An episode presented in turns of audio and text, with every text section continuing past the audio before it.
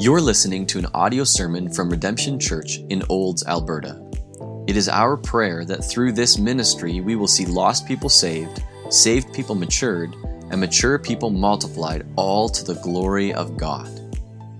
For more information about our church, or to let us know how we can be praying for you, visit us online at www.redemptionolds.com or send us an email at info at redemptionolds.com. notes if I put good morning or good afternoon, good evening, maybe good day. Let's go with that. Um, thank you all for coming here today. Uh, so, I'd encourage you to take out your Bibles. Today we're going to be in Mark chapter 15. Mark chapter 15, verse 33. If you don't have a Bible with you, there should be a Bible in the back of the pew in front of you. Um, and I see pretty much regulars here. There's not too many new people. I was going to say, if you don't have a Bible at home, please take one. Uh, it's important that you have easy access to God's, God's Word. So, this afternoon, I have set quite a task for myself with this sermon. Um, how many people have watched or remember the Antique Roadshow? Remember that show? Okay, good. Oh, there's a few I have to explain it to. So, Antique Roadshow is it's a show where experts come together and people will bring their knickknacks and their their family heirlooms. Sometimes they'll bring some pottery, they'll bring some china, They'll bring maybe a painting. Some people get really ambitious and bring this huge piece of furniture that's been in the family for generations. And, and they take it to experts, and the experts look it over and they appraise it. And it's really interesting if you watch the show, sometimes you can see the husbands. The husbands are sort of floating around in the background and they're like bored, and it's just like, what am I doing here? And because it's the wife's heirloom, it's the wife's knickknack, right? So generally, the husband's just kind of sitting there and, he, and he's not really paying too much attention and, until the appraiser picks it up and he starts getting a little interested, and maybe the voice goes up a little bit, and, and they're going, well, the husband goes, well, what's, he starts to lean in. And then during, sometime during the show, if the people are lucky, the appraisal takes a turn, and, and the appraiser will turn the gift over or the knickknack over, and he'll look at the bottom, and something get really excited. Now maybe he's seen the mark of the maker on the bottom. And now the husband really leans in because he gets excited. The appraiser gets excited and he tells the wife, This is worth thousands and thousands of dollars.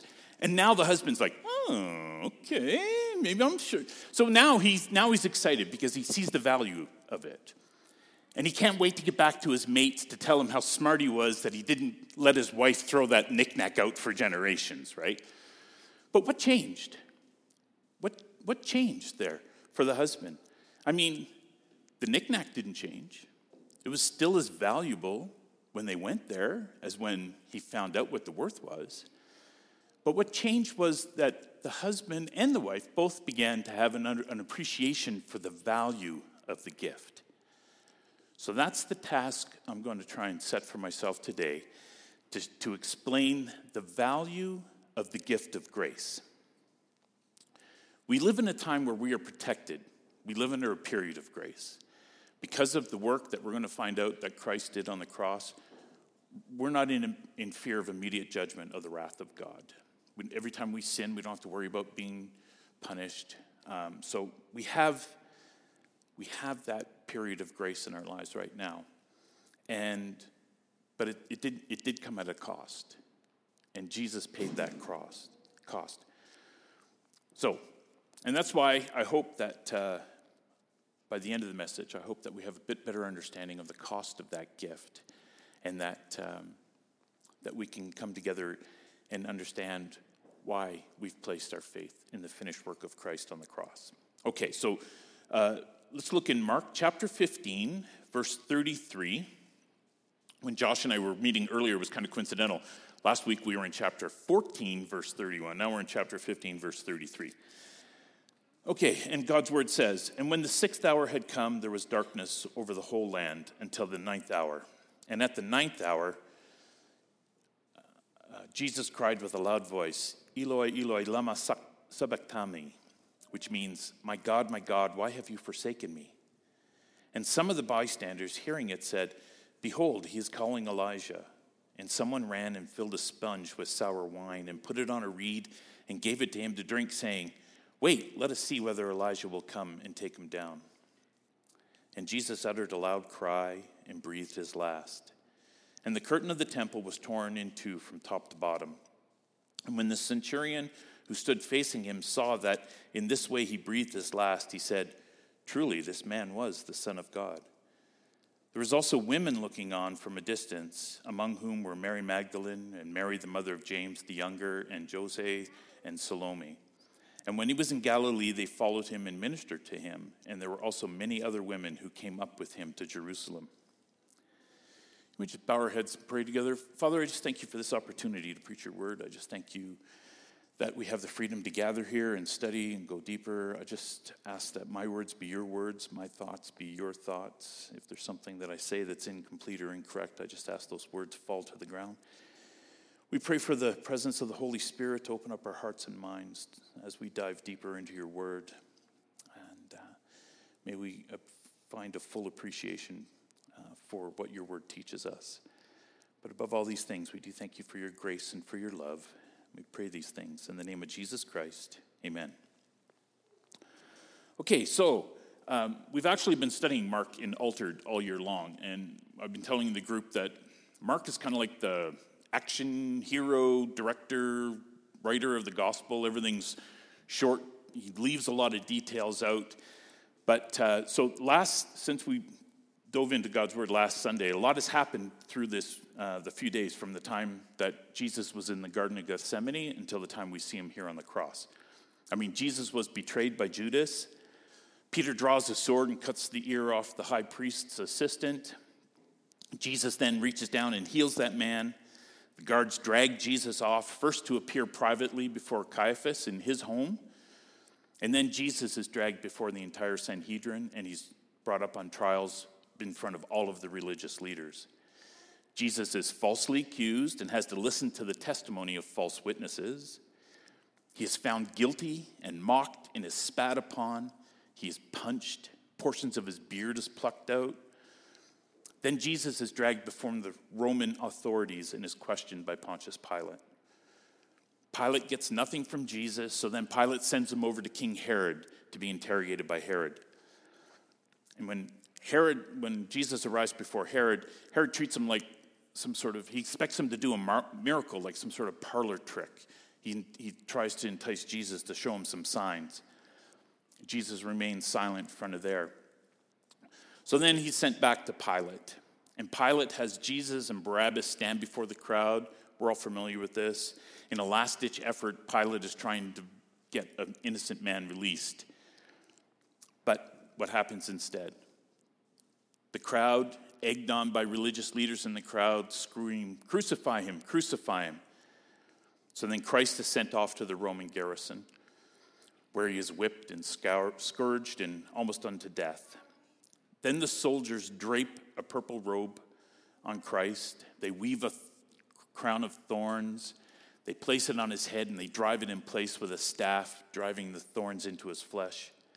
And again, Jesus is mocked by the Roman soldiers, after that, he's dressed in his own clothes, and he's told he must carry the crossbeam of his cross, the method of his own death, to his execution. But Jesus was beaten so severely that he was too weak to carry the cross. A bystander, Simon from Cyrene, is conscripted to carry the, the crossbeam to Golgotha for Jesus. And then at nine in the morning, Jesus is laid on the cross on the ground and nails are driven through his flesh. And the nails are there to keep him on the cross. And then the cross is raised up and it's dropped several feet into a waiting post hole, and Jesus is hanging there on the cross. Now, throughout all of this, Jesus has been silent. He's only answered calmly questions that directly addressed who he actually was. He remained silent before all of the false charges and all of the testimonies of his uh, false accusers. And now, here in Mark 15, by this time, Jesus has been hanging on the cross for three hours. And when, when we read in verse 33, and when the sixth hour had come, there was darkness over the whole land until the ninth hour. So, two things I want us to pay attention to here in this verse. The first thing is the words the whole land. In Greek, the word for land is G, G E, and it has several definitions. It could refer to a local area, the land, it could uh, refer to a region, or the whole world, or the entire earth. So, just from that Greek word, it's difficult to tell how large an area actually was in darkness. But the early church fathers wrote about this. Tertullian and Origen wrote in their papers that actually the darkness extended all the way to the borders of the Roman Empire. So that indicates that the entire Roman Empire was under judgment. Which leads us to the second point. I want us to realize here that is what, what was the cause of the darkness? Some people claim that the darkness was a solar eclipse. It was a natural phenomenon, it was a solar eclipse. The problem with that theory is solar eclipses only happen during the new moon phase of the lunar cycle. Okay? This is Passover. This event's happening in the middle of Passover. And Jewish law, Passover only happened during the full moon phase of the lunar cycle. So this was not a solar eclipse like some people try to claim. And so we've now determined that it's a supernatural event. Now, others misinterpret the, the, darkness to signify that God the Father had abandoned Jesus and left the land. And actually, we're going to discover today the exact opposite is true. It's true in the Old Testament, God is often portrayed as light, but there's several times in the Old Testament where God is often, God the Father is depicted as darkness. In Genesis 15 12, we read, As the sun was going down, a deep sleep fell on Abram, and behold, dreadful and great darkness fell upon him. Isaiah, speaking about a time of judgment, says in Isaiah chapter 5, verse 30, They will growl over it that day like the growling of the sea. And if one looks to the land, behold, darkness and distress, and the light is darkened by its clouds. Darkness on the land is especially associated with God and his presence during a time of judgment. Isaiah chapter 13, verses 10 and 11 says, For the stars of the heavens and their constellations will not give their light. The sun will be dark at its rising, and the moon will not shed its light. I will punish the world for its evil and the wicked for their iniquity. The prophet Joel, in his book, warns us in chapter 2, verses 1 and 2 Blow a trumpet in Zion, sound an alarm on my holy mountain. Let all the inhabitants of the land tremble, for the day of the Lord is coming. It is near, a day of darkness and gloom, a day of clouds and thick darkness. So, back here in, in Mark 15, what we are seeing here at this hour, the sixth hour, as it is recorded in some of your Bibles, what the Israelites called the sixth hour, we refer to as noon.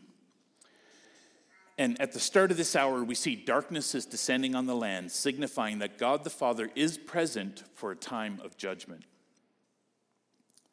Now, the Father does not unleash his wrath on those that were present that day that deserved it. The Father did not punish the Roman soldiers that nailed his son on the cross. The Father did not punish the religious leaders who lied and conspired to put his son on the cross. The Father did not punish the raucous crowds who mocked his Son as he hung there on the cross. And the Father did not even punish all those in Jerusalem whose sins were the reason his Son was on the cross. No, God's purpose for his presence in the darkness there on Golgotha on that day was to pour out his stored wrath on the only perfectly innocent one there, Jesus, his Son. This is the hour that Jesus was praying about in the Garden of Gethsemane that we went over last week. This is the cup that Christ asked the Father if it was possible, if it could pass him by. This is the time that grieved Christ so much that he began to sweat blood in the garden. So, for three solid hours, the Father caused wave after wave of his wrath to crash down on his firstborn, his prototokos, his heir to all of creation. Jesus absorbed this judgment that was rightfully due to others. Jesus willingly took this on himself. Jesus bore the sins of Adam and Eve and their children and grandchildren. Abraham was counted as righteous for his willingness to sacrifice his son Isaac, yet Abraham sinned. King David was considered righteous, yet he also sinned. For countless others in the Old Testament, Jesus was paying for their sins. Those present on the day of the crucifixion, not just at Golgotha, but also for the sins of all those in Jerusalem, Judea, Samaria, and to the ends of the earth. Jesus paid their sins that day. Jesus also paid for the sins that I committed before accepting Christ as my Savior. Before I knew Jesus on a personal level, I mocked him. I used his name as a curse word. I used the holy name of our Savior to express my anger and wrath at other people. He died for those sins. All of the sins this morning that I committed, He took that wrath. All of the wrath that was due to you for all of the sins that you committed before this morning, Jesus bore that judgment. All of the sins of all of the people from the time of that day of crucifixion until the time of today, Christ bore that wrath for all of them. And also for all of the sins that I'm going to commit and all of the sins that you will commit going forward in the future. For all of the sins for all of the people that are born today, and even for those that are not yet born until the time he returns, he bore the wrath for those sins. Romans 3:10 tells us, none is righteous, no not one. My sin, your sin, all the sins of time past, present, and future, that is the wrath that Jesus endured for three hours while hanging on a cross, surrounded by thieves and soldiers and sinners of all kinds, taking our punishment due us by a holy and righteous God. Now, now, have we turned over that gift of grace? Have we seen the mark of the Maker? Are we starting to understand the value of this gift of grace? This priceless heirloom that we have? The true worth, the actual cost paid for this free gift we call grace, this gift was simply given to us. We don't deserve it, we cannot earn it, we have no hope of ever repaying it, yet it is freely given to us by the one who paid its price in full. Let's go back to Mark 15, verse 34. And at the ninth hour, Jesus cried out with a loud voice, Eloi, Eloi, lama sabachthani, which means, My God, my God, why have you forsaken me? So after enduring three hours of the Father's wrath and judgment being heaped onto Jesus, we read that he cries out. That's how much pain he was in. Not all the physical pain. The physical pain is important, yes, but it's at this point that he felt forsaken. And he's actually quoting Psalm 22, verse 1, which says in full, My God, my God, why have you forsaken me? Why are you so far from saving me from the words of my groaning? But Jesus was not forsaken. God the Father was present, pouring out judgment on Jesus. So, why was Jesus quoting Psalm 22 and feeling forsaken? Let me try and explain. We're familiar with agape love, right? We've all heard of agape love. Um, that's a love that is unconditional, sacrificial, and biblically it refers to a love that that's the love that God is. It's the love that God shows, and it's the love that God enables in His children. He pours out his agape love on us, and this is the type of love that we're to share with the world. And this is, this is how we show the world that God loves us. But in Greek, there's another word for love too. So we have agape love, and then there's a higher form of love above that. And the word is um, agapao. Agapao. Agapao shares the same root word in Greek as agape, but does have a definition and use. This is a little technical, so So bear with me. Agapao is also unconditional and sacrificial love, but the quality of this love is determined by the character of the one who loves. And the character of the one who loves also determines the value of the object that is being loved. Okay, so let me repeat. Agapao is love that is unconditional, it's sacrificial, but the quality of the love is determined by the character of the one who is doing the loving. And that determines the value of the object loved. So, agapao is a special love shared among the persons of the Trinity in their perfect states. Agapao is perfect love shared between the Trinity, between perfect beings. This quality of love is an action initiated by one's free choice. So it's not just the fact that it's shared, but it's shared because of Christ freely made the choice to crawl, crawl up on that cross on our behalf. Several places in Scripture, in Romans 16 25, we don't have time to turn to those today, but Romans 16 25, 2 Timothy 1, verses 9 and 10, Titus 1, verses 1 and 2, 1 Peter 1 20, and even in Revelation 13, verse 8, the Bible tells us that this plan of salvation was made between the Godhead before the foundations of the world were even laid. It was at that point that agapao love was realized between the members of the Trinity.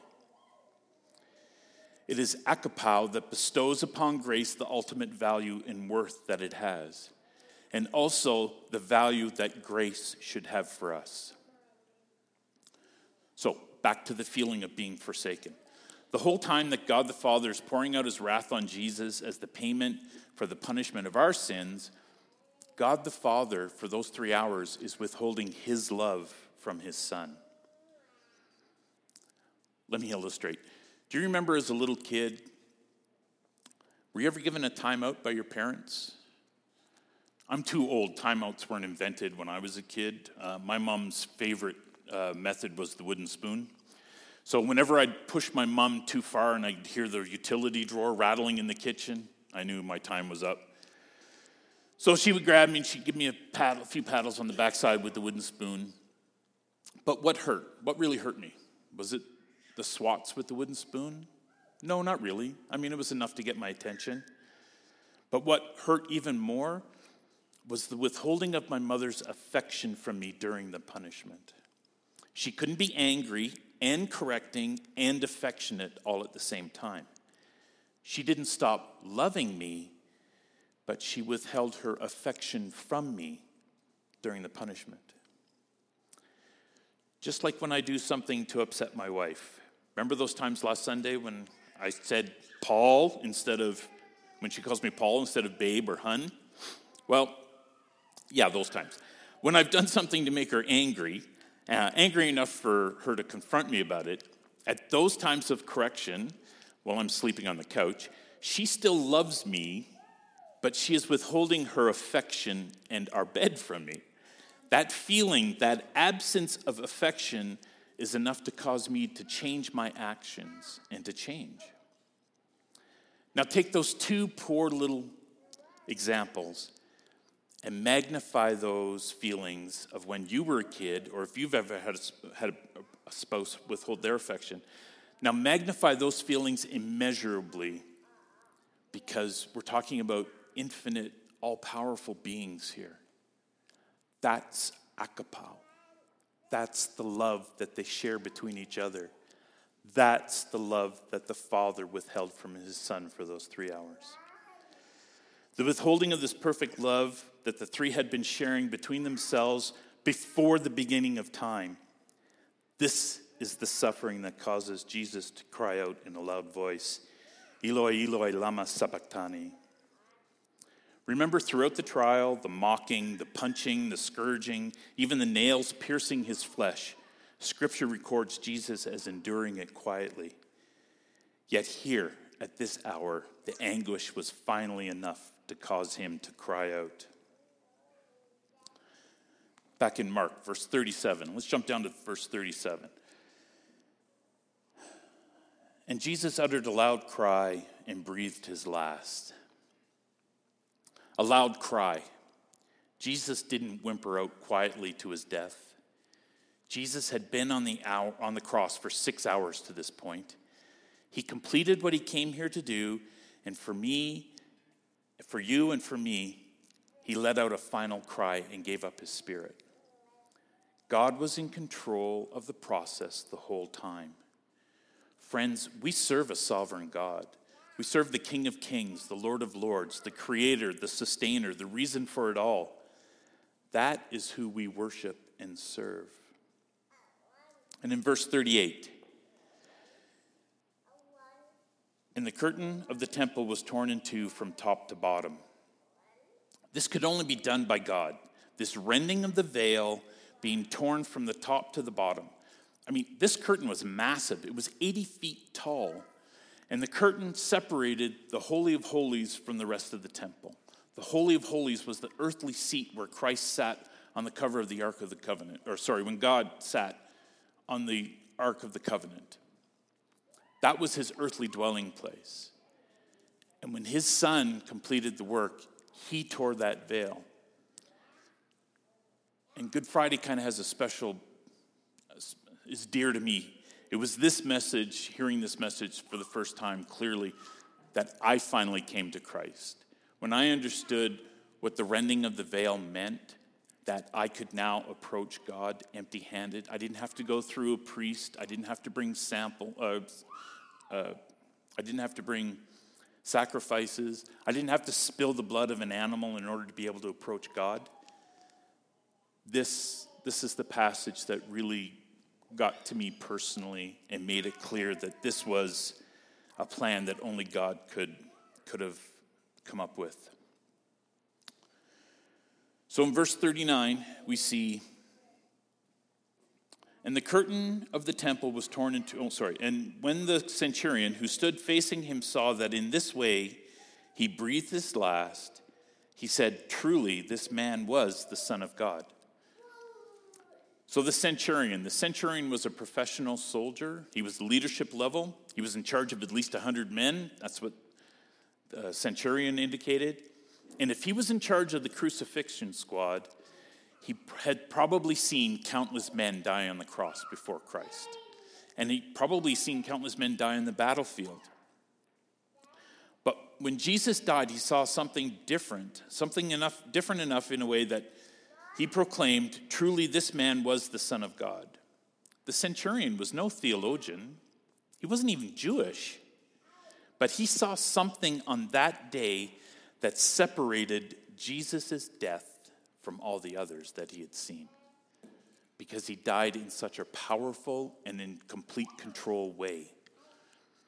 You all know how, I'm sure you've heard in Easter messages past, crucifixion was a horrible way to die. You usually died from asphyxiation. You couldn't breathe. You died with a whimper. Scripture proclaims and he tells us Christ died with a loud voice, indicating he was in complete control the whole time. As a matter of fact, further on in Mark, Pilate's surprised that when uh, Joseph of Arimathea comes to claim the Bible, Pilate's surprised that he's dead already, because crucifixion could often take days. So, just a few closing notes here on the times recorded in this passage. The Jews had three primary times during the day for prayer, and two of those times were also accompanied with sacrifice at the temple. Oftentimes, as soon as the Jews would open their eyes, they would, they would say a quick prayer to God.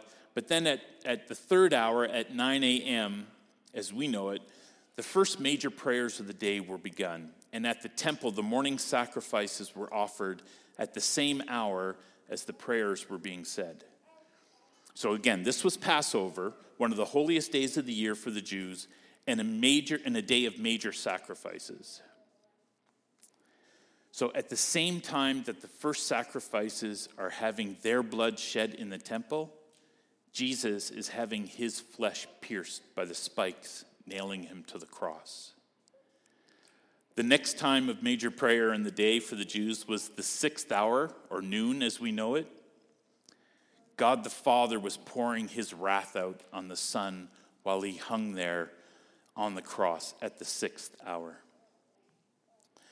And finally, at the ninth hour, or 3 p.m. as we know it, the afternoon prayers are beginning, and the blood of the afternoon sacrifices are starting to flow in the temple. And it's at this time that Jesus cries out in a loud voice and gives up his spirit. The veil is torn, the earth shakes, the darkness lifts, and our sin debt is marked paid in full. Let's pray together. Father, we come before you humble and thankful for the work that your Son has completed on the cross on our behalf. Jesus was the perfect Lamb, the only one without blemish of sin on him, the only suitable substitutionary sacrifice that could take our place of punishment, of the wrath that we, as fallen human beings, so rightly deserved. Only perfect, loving, obedient beings such as yourselves could devise such a faultless plan that would allow us to spend eternity with you. Our feeble human minds remain amazed at such a plan as this. Thank you, Father, for the salvation. Thank you, Jesus, for taking our punishment. And thank you, Holy Spirit, for the discernment and the opening of our hearts and minds to the understanding of this plan and this gift. And we pray these things in the name of your precious Son, Jesus Christ. So, two things I want you to consider uh, as we leave here today. First, if you don't yet know Jesus as your personal Savior, if you don't have this gift of grace in your life, please come talk to me or one of the elders after the service and we can discuss it more deeply. Second, we have left this account with Jesus dead on the cross. Christians will know that Jesus is removed from the cross and he's laid in a borrowed tomb and we will celebrate on Sunday what happens next. We have that hope in us. But from now until Sunday, I would like you to put yourself in the shoes of the followers of Jesus and what they were going through on that day.